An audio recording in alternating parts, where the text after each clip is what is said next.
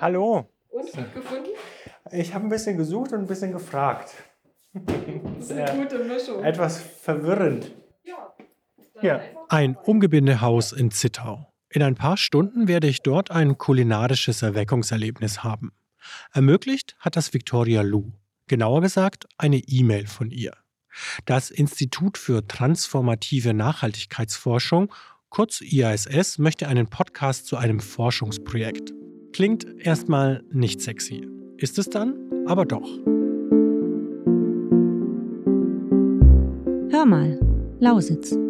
Ein Podcast zum Strukturwandel. Wie gesagt, alles fängt mit einer E-Mail an und einem Anruf.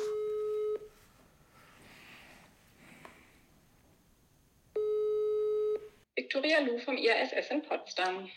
Hallo Frau Lu, hier ist Jan Schilling, Journalist. Hintergrund ist das Forschungsprojekt Achtung, gut hinhören, sozialer Strukturwandel und responsive Politikberatung in der Lausitz. Das ist ein recht langer und komplizierter Name. Vielleicht können Sie mir mal, Wir waren eigentlich beim Du. vielleicht können Sie mir mal ganz kurz erklären, um was es da eigentlich geht, damit ich so einen ersten Überblick habe. Ja, wir sind ein Forschungsprojekt und waren jetzt zwischen 2018 und 2021 in der Lausitz unterwegs, um den Strukturwandel gemeinsam mit den Leuten vor Ort zu beforschen.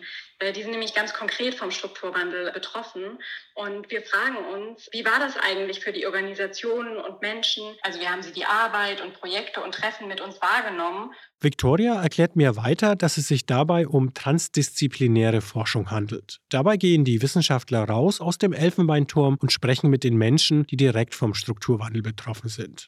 Also ein Einsatz mit sehr viel Interaktion. Fasse ich mal ein bisschen profan zusammen. Also sehr auf Austausch bedacht, Ja, auf Arbeiten von gemeinsamen, ja, vielleicht nicht Lösungen, aber gemeinsamen Ideen und Vorschlägen. Die Forschenden wollen also ganz aktiv in die Gesellschaft hineinwirken. Das hat mich angefixt. Erstens, weil ich selber von interaktiven und lösungsorientierten Ansätzen überzeugt bin. Nur so, also gemeinsam, lassen sich die Probleme meistern, die wir als Gesellschaft haben. Zweitens bin ich, Skeptisch, muss ich ganz ehrlich sagen, ob die Wissenschaft so eine Rolle einnehmen kann. Also vor allem auch, weil es ja so ist, dass Forschungsprojekte im Grunde immer eine Laufzeit haben. Und was ist danach? Also da bin ich, wäre ich sehr gespannt, was auch die äh, Akteurinnen vor Ort erzählen und sagen und wie sie das tatsächlich wahrgenommen haben. Ähm, also Ja, es, ist explizit, es ist explizit so, ich habe quasi freie Hand und es gibt keine Vorgaben. die Frage ist also, kann Wissenschaft das leisten? Kann sie in diesem ganzen Strukturwandel-Chaos wirklich eine prägende Rolle einnehmen? Wir haben uns auf vier Folgen geeinigt. Eine Folge zur Zivilgesellschaft, dann zur Politik, zu Jugendlichen und jungen Erwachsenen und am Ende das Grand Finale. Wie wird Wissen für die Gesellschaft greifbar gemacht, sodass am Ende mehr als nur Papier übrig bleibt? Dann freue ich mich von dir zu hören und äh, von deinen Berichten. Und wenn du irgendwas brauchst, dann äh, ruf einfach an. Mache ich, alles klar, ich danke dir. Tschüss. Bis dann. Bis dann, tschüss.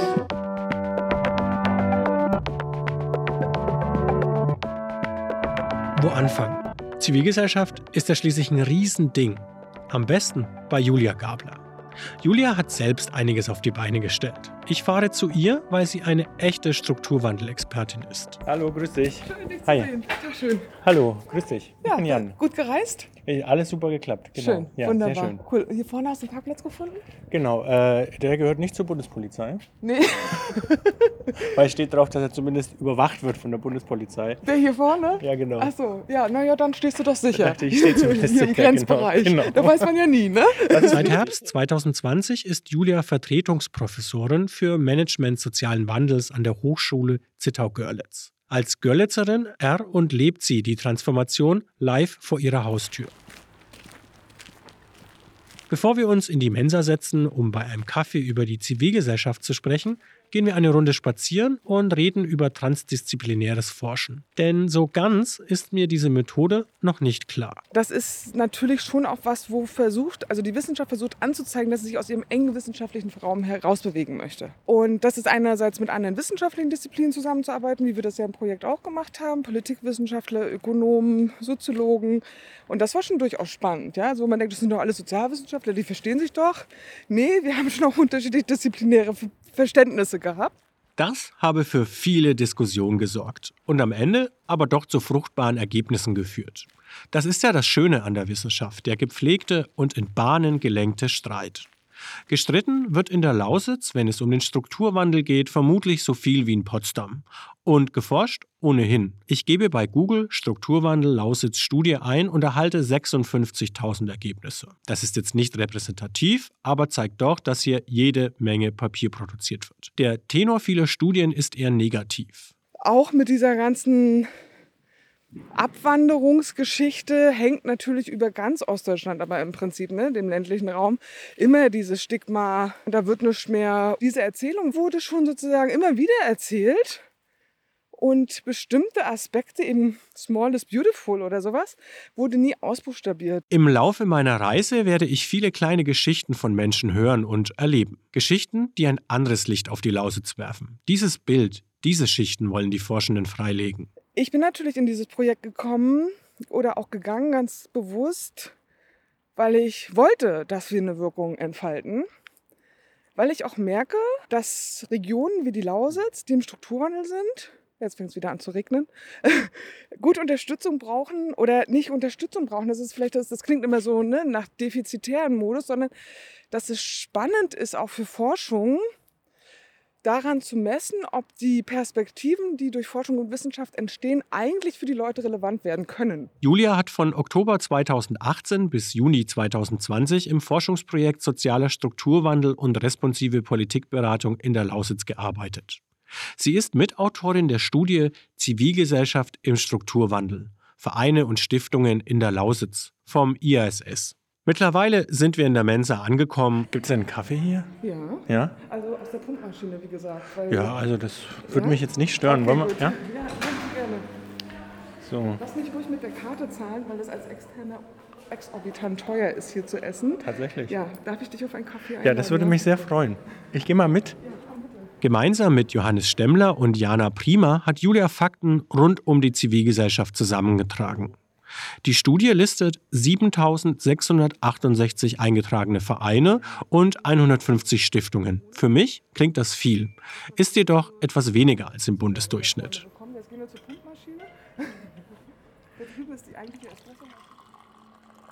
Was also ist die Zivilgesellschaft? Zivilgesellschaft sind Zusammenschlüsse von Menschen, die dem Gemeinwohl dienen wollen. Sehr vereinfacht zusammengefasst, also Vereine, Stiftungen, NGOs. Die Zivilgesellschaft ist neben Politik und Wirtschaft der dritte wichtige Pfeiler unserer Gesellschaft. Zivilgesellschaft ist zum einen eine Kontinuitätsabsicherung und zum anderen aber natürlich auch die Orte, an denen experimentiert wird, an denen auch ausprobiert wird, ne? an denen auch wirklich neue Ideen und Lösungen äh, geschaffen werden. In Vereinen wird gestritten, diskutiert und es werden Kompromisse gefunden. Vereine geben Halt und Heimat. Die meisten Vereine seien erst nach 1990 gegründet worden, immerhin drei Viertel. Das zeige, dass sich gerade im System- und Strukturwandel das Bedürfnis zur Selbstorganisation Ausdruck verschafft hat. Zum einen waren diese Formen der Vereine tatsächlich auch nicht nur nützlich, sondern auch Rückzugsorte für die Menschen, die hier eben in der Industrie ihre Arbeit nicht mehr hatten. Und das war ja nicht so, wie wir das vielleicht kennen, da ist mal eine kleine Butze zugegangen und da ist mal eine kleine Butze zugegangen, sondern das ist ja wirklich großflächig sind hier Betriebe und Industrien geschlossen worden. Und da waren oft die Vereine sozusagen der einzige Ort, an dem dort auch noch sowas wie Selbstvergewisserung und auch durch die ABM-Maßnahmen, also so Ersatzbeschäftigungen möglich waren. Daneben haben Julia und ihre Kolleginnen vier weitere Eigenschaften festgemacht. Integrationsmotor, Identitätsanker, Bleibefaktor und Impulsgeber. Den Vereinen ist diese Rolle, die sie in den 90ern gespielt haben und auch heute noch spielen, oft gar nicht bewusst. Und diese Stimme sozusagen wiederzugewinnen, die diese Einrichtungen auch haben, wenn die davon überzeugt sind, dass sie einen gesellschaftlichen Nutzen haben, dann sollen sie sie auch darstellen. Und das ist was, was hier, glaube ich, lange Zeit nicht, nicht mehr gemacht wurde, sondern was, wo gar nicht so richtig klar war, dass man damit irgendwo durchkommt. Mir war auch nicht bewusst, welche Rolle Vereine spielen. Mir kommt zuallererst der Fußballverein, der Kaninchenzuchtverein oder der Schützenverein in den Sinn.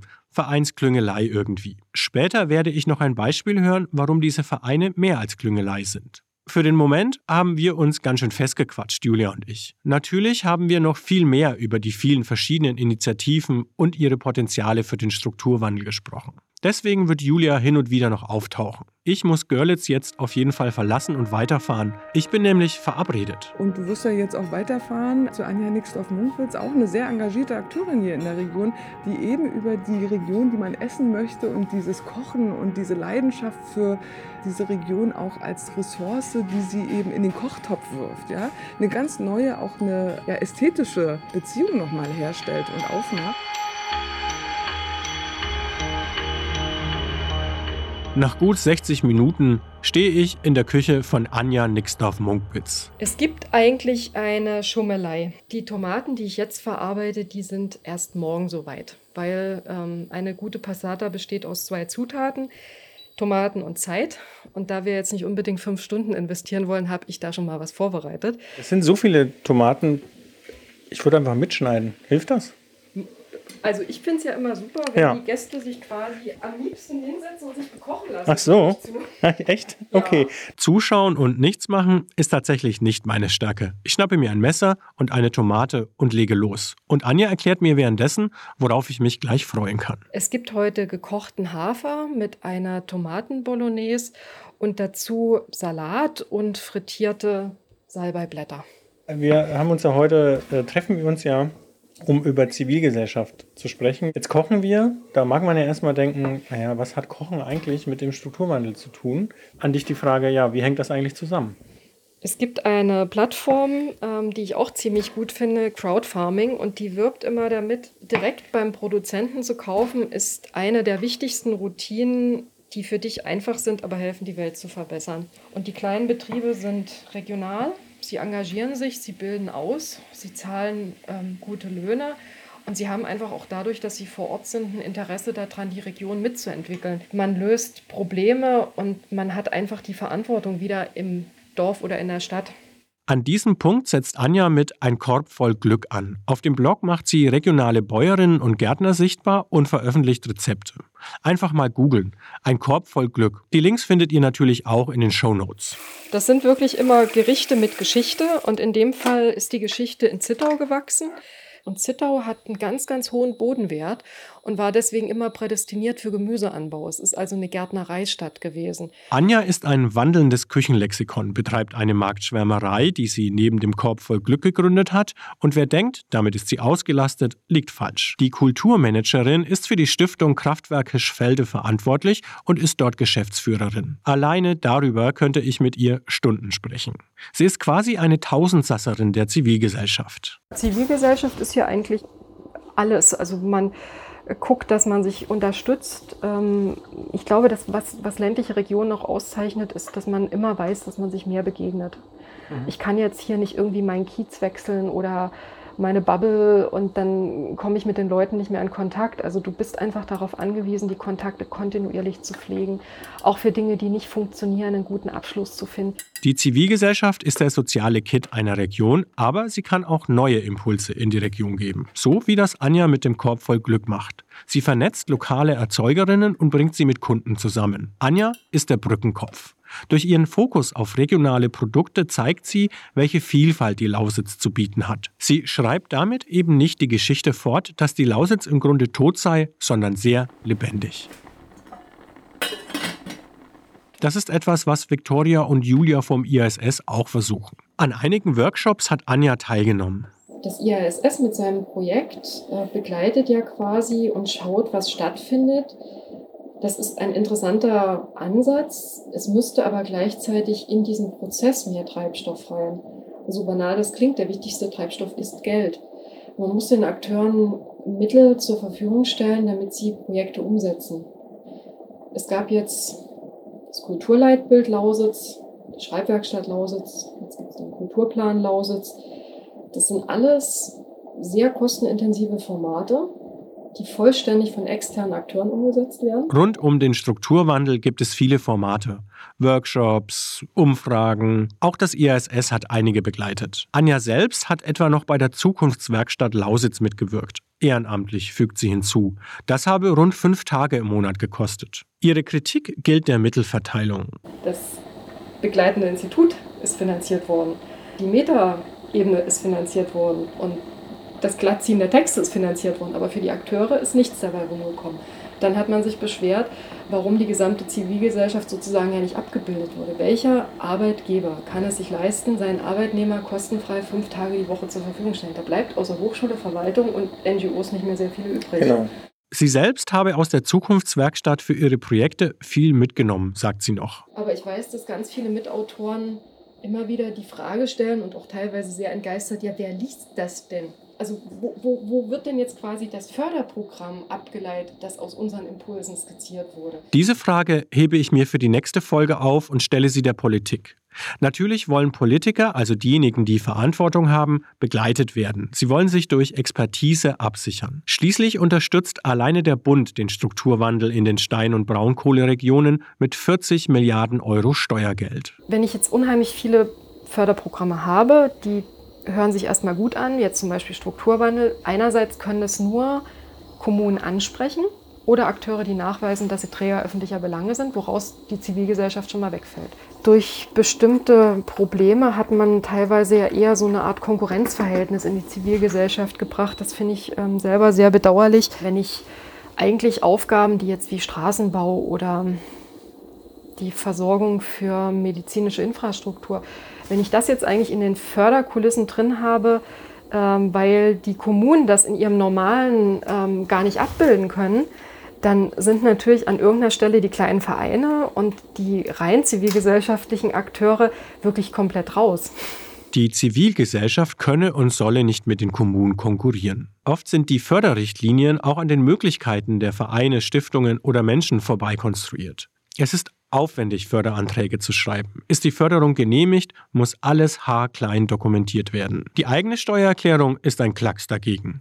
Es ist viel, viel Bürokratie. Ich hole mir an dieser Stelle Julia dazu. In der Studie haben sie und ihre Kollegen auch empfohlen, mit unbürokratischen Instrumenten den Strukturwandel zu fördern. Und genauso wie man den wirtschaftlichen Strukturwandel sozusagen finanziell untersetzt hat, genau auch diesen zivilgesellschaftlichen und kulturellen Entwicklungsprozess so finanziell zu untersetzen, dass das für die Leute auch abrufbar und bewältigbar ist, weil nur darüber entsteht auch diese ähm, der Aufbau der Kapazitäten. Es gibt solche Instrumente, etwa den sächsischen Mitmachfonds. Warum der nicht ausgeweitet wurde, das frage ich dann die Politiker und Politikerinnen. Es wird Zeit, über das Essen nachzudenken, würde ich sagen. Mhm. Und zwar richten wir mal an. Um 19 Uhr habe ich mich von der lebhaften Diskussion losgeeist und bin, angesteckt von Anjas Begeisterungsfähigkeit, vor allem aber satt ins Auto gestiegen. Ich bin noch das Erweckungserlebnis schuldig. Obwohl nicht angekündigt, gab es Grünkohl. Das schrumpelige Gemüse steht weit unten auf meiner Speisekarte. Das wird sich ab jetzt vielleicht ändern, denn der von Anja war richtig lecker. Zurück in Görlitz auf dem Überland-Festival. Das findet im Kühlhaus statt. Das Kühlhaus ist ein echtes, riesiges Kühlhaus, das von einem Verein verwaltet wird. Auf dem Gelände gibt es einen Campingplatz, Ateliers, Werkstätten und sogar eine Skatebahn passt in das imposante Gebäude. Heute treffe ich dort zwei Raumpioniere, von denen habe ich schon viel gehört. Nicht weit hinter dem Eingang sehe ich ihr rotes Feuerwehrmobil. Die beiden sitzen davor und unterhalten sich. Da ich nicht stören möchte, schaue ich mich auf dem Festival um. Das Überland Festival ist übrigens der Ort, an dem sich einmal im Jahr Menschen treffen, die sich mit ländlicher Entwicklung auseinandersetzen. Das sind Vereine, Hausbauprojekte und Anja mit ihrem Korb voll Glück ist auch dabei. Ich sehe, dass der Platz bei den beiden Raumpionieren frei wird und nutze die Gelegenheit. Hallo. Pünktlich auf die Zehntelsekunde. Genau. Ja. Pünktlich wie die Maurer. Ich habe mal Maurer gelernt. Hi, ich ja. bin Jan. Ja, ich auch. Ja, Na, genau. Das macht nichts. Wir haben telefoniert, genau. Die Raumpioniere heißen Ariel Kohlschmidt und Jan Hufenbach und sind von Berlin in die Lausitz gezogen. Engagieren wollten sich die beiden erstmal nicht. Also ich wollte überhaupt nichts bewegen. Hm, ganz im Gegenteil, ich wollte meine Ruhe haben. Äh, Berlin war so laut und anstrengend. Ich wollte irgendwie einen Garten haben, ebenerdig wohnen, auch gar keinen Kontakt zu Nachbarn am besten. Also am liebsten hätte ich eine Außenlage gekauft. Es kam dann anders als gedacht. Statt eines Hauses in der Leinlage wurde es ein Haus mitten in dem Dorf Klein Pribus mit Nachbarn und Nähe. Eine Kernerfahrung ist gewesen, zu erleben, dass im ländlichen die Wege sehr kurz sind. Das haben wir dann auch zu nutzen gewusst, indem wir dann zum Beispiel ganz schnell Kontakte zum, hier ins Landratsamt äh, aufgenommen haben, um mit den führenden Persönlichkeiten dort aus dem Kultur-, aus dem Wirtschaftsbereich, aus der Kreisentwicklung, mit denen zusammenzukommen und zu erzählen, wer wir sind, was wir machen, was wir wollen und zu hören, was könnt ihr uns eigentlich bieten? Oder wo habt ihr denn eigentlich Bedarfe? Aus den vielen Begegnungen ist ein großes Netzwerk geworden. In einigen sind Jan und Ariel aktiv, mit anderen Netzwerken kooperieren sie bei Bedarf. Die beiden Raumpioniere sind so etwas wie ein Knotenpunkt. Sie verbinden Neues und Altes, Altes und Altes und Neues mit Neuem. Sie übernehmen damit die Funktion eines Integrationsmotors. Dazu benötigt es offene und anschlussfähige Gemeinschaften, heißt es in der Studie. Offenheit empfehlen die beiden Raumpioniere auch allen Neuankömmlingen in der Lausitz. Am besten gebt etwas rein in den Topf, weil dann habt ihr später auch was von der Suppe, die dann da gekocht wird halt. Ne? So wie bei uns eben das Dach vom Dorf abgedeckt wurde, ganz selbstverständlich. Ja? Und die Ziegel sind auf dem Feldweg gelandet und plattgefahren worden und alle freuen sich und alle haben was davon. Dies ist im Grunde die Sehnsucht des digitalen Nomaden, wieder eingebunden zu sein, verortet zu sein. Diesen Halt kann das Landleben geben. Auf der anderen Seite bietet der Strukturwandel Möglichkeiten. Der Architekt Wolfgang Kiel spricht von Lehre als Luxus, sagt Julia Gabler. Die ist auch auf dem Überland-Festival. Der sagt, in dieser Lehre entsteht eben auch das Neue. Und das, glaube ich, ist jetzt mittlerweile viel deutlicher zu spüren und auch durch Akteure wird das jetzt viel deutlicher auch gespielt, ne? dieser Freiraumaspekt. Jan Hufenbach spricht in diesem Zusammenhang von Selbstwirksamkeit. Damit die Selbstwirksamkeit die eigenen Grenzen überschreitet, braucht es Allianzen. Die sorgen für Unabhängigkeit. Daneben geht es um Relevanz und Sichtbarkeit, erklärt Julia und fügt hinzu, dass die zivilgesellschaftlichen Initiativen sich selbst aktiv halten müssen und sich auch Ausdruck verschaffen müssen und ähm, ja auch mal ähm, wie Kühlhaus ist eben nicht nur ein Verein für sich, sondern arbeitet mit dem Mehrgenerationenhaus zusammen, arbeitet mit der Freien Schule zusammen, die da, also in solchen punktuellen kooperativen Allianzen auch die gemeinsame äh, Kraft und Unterstützung auch ähm, wieder aufzubauen oder überhaupt aufzubauen und damit sich auch anders sichtbar zu zeigen als gesellschaftlich notwendig hier an diesen Orten. Mit ihren diversen Projekten und der Webseite Raumpioniere Oberlausitz zeigen Jan und Ariel, wie vielfältig die Lausitz ist wie Anja auf einer anderen Ebene. Mittlerweile sind die beiden eine Anlaufstelle für Städter, die aufs Land wollen. Sie beraten Kommunen, schreiben Konzepte und Papers. Journalisten schreiben über sie, Forscherinnen stellen Fragen. Klar, dass das IASS bei den beiden vorbeischaut. Projektleiter Johannes Stemmler hat damit ziemlichen Eindruck hinterlassen. Genau, Johannes ist mit dem Fahrrad bei uns vorbeigekommen auf Recherchereise.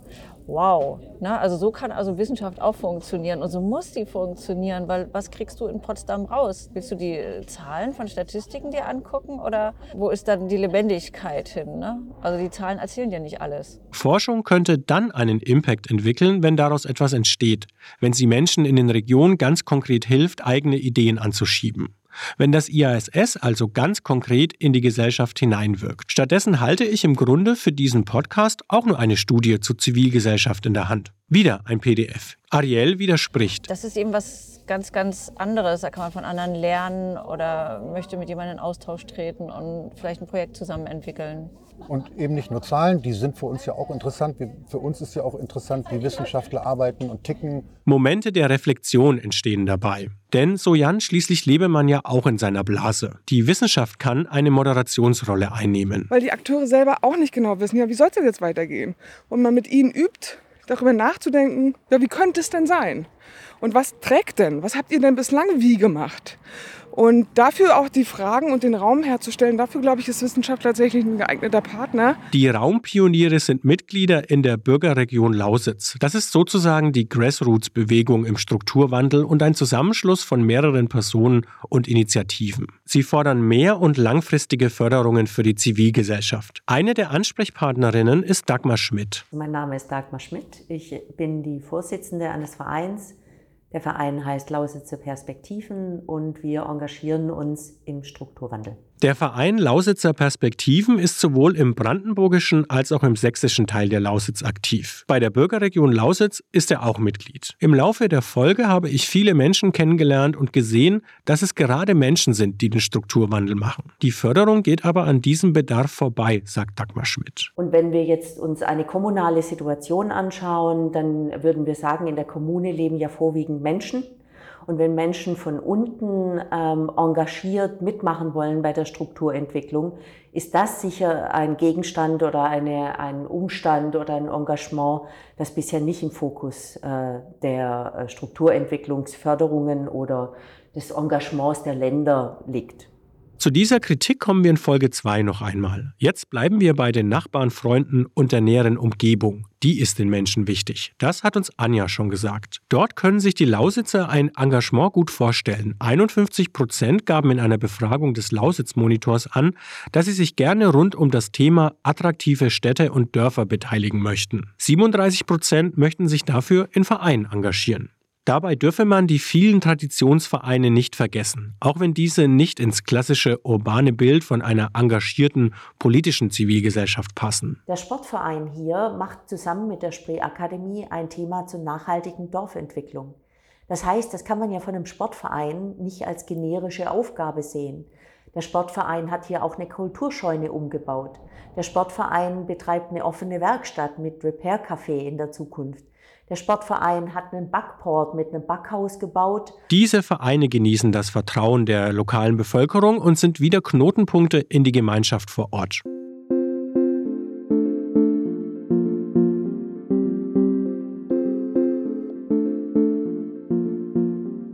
Victoria Lu vom ISF in Potsdam. Hallo Victoria, hier ist Jan. Hallo Jan, schön, dass du dich meldest.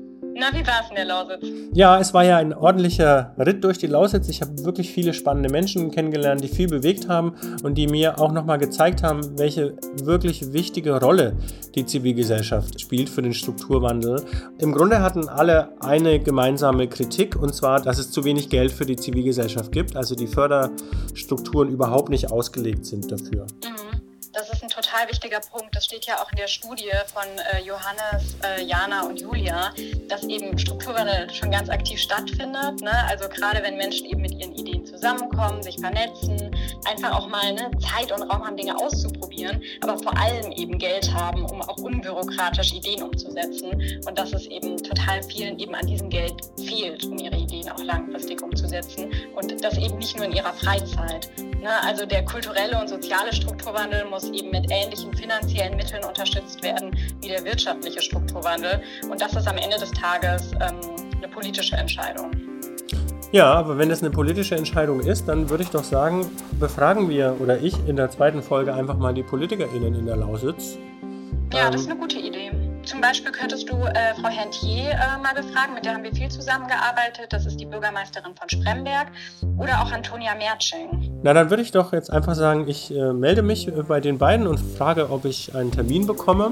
Ich selber bin halt ein bisschen unsicher, was politische Fragestellungen angeht. Mhm. Das heißt, da brauche ich auf jeden Fall gute Unterstützung, aber ich gehe mal davon aus, dass es auf jeden Fall bei euch am Institut Expertinnen gibt und Experten. Ja, absolut. Also du könntest zum Beispiel mal Konrad Gürtler ähm, anrufen oder auch Johannes aus unserem Projekt. Die haben echt viel Ahnung davon. Die waren auch mit unterschiedlichen politischen Ebenen im Gespräch. Ruf doch einen von denen beiden einfach mal an. Das mache ich. Und dann melde ich mich einfach nochmal bei dir und wir besprechen mal, wie das mit der zweiten Folge weitergeht. So machen wir das. Sehr schön. Ich danke dir. Tschüss. Super. Bis dann. Tschüss.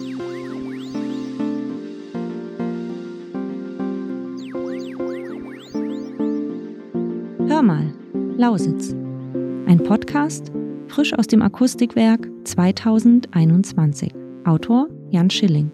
Redaktion Viktoria Lu und Johannes Stemmler. Mit Anja Nixdorf-Munkwitz, Lisa Robert, Viktoria Lu, Julia Gabler, Ariel Kohlschmidt, Jan Hofenbach, Dagmar Schmidt und dem Autor. Musik Small Colin, Scott Cretton, Nisai 23. Dieser Podcast ist entstanden im Projekt Sozialer Strukturwandel und responsive Politikberatung in der Lausitz, gefördert vom Bundesministerium für Bildung und Forschung.